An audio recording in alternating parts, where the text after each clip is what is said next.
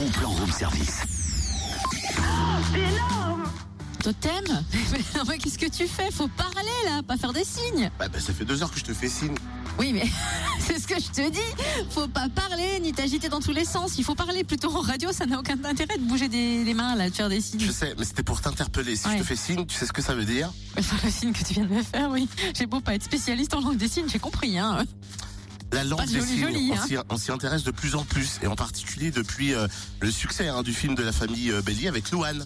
Et notre intérêt va grandir avec un nouveau film réalisé par Laetitia Carton, J'avancerai vers toi avec les yeux d'un sourd, un film dédié à l'un de ses amis sourds et qui s'est éteint il y a dix ans. En remontant le fil de sa vie et de sa souffrance liée à la surdité, hein, le film nous entraîne à la découverte du monde des sourds, un peuple uni hein, autour des langues des signes et qui lutte pour défendre sa culture. Un film tout public pour mieux appréhender l'univers et le langage des signes à découvrir ce soir au cinéma de Vosges à Dijon à 20h30. Et en plus de ça, une rencontre avec la réalisatrice est prévue à l'issue de la projection. Une séance au tarif habituel, soit 7,50€.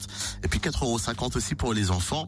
Comme d'habitude, les infos complémentaires sur le site cinédevosges.fr.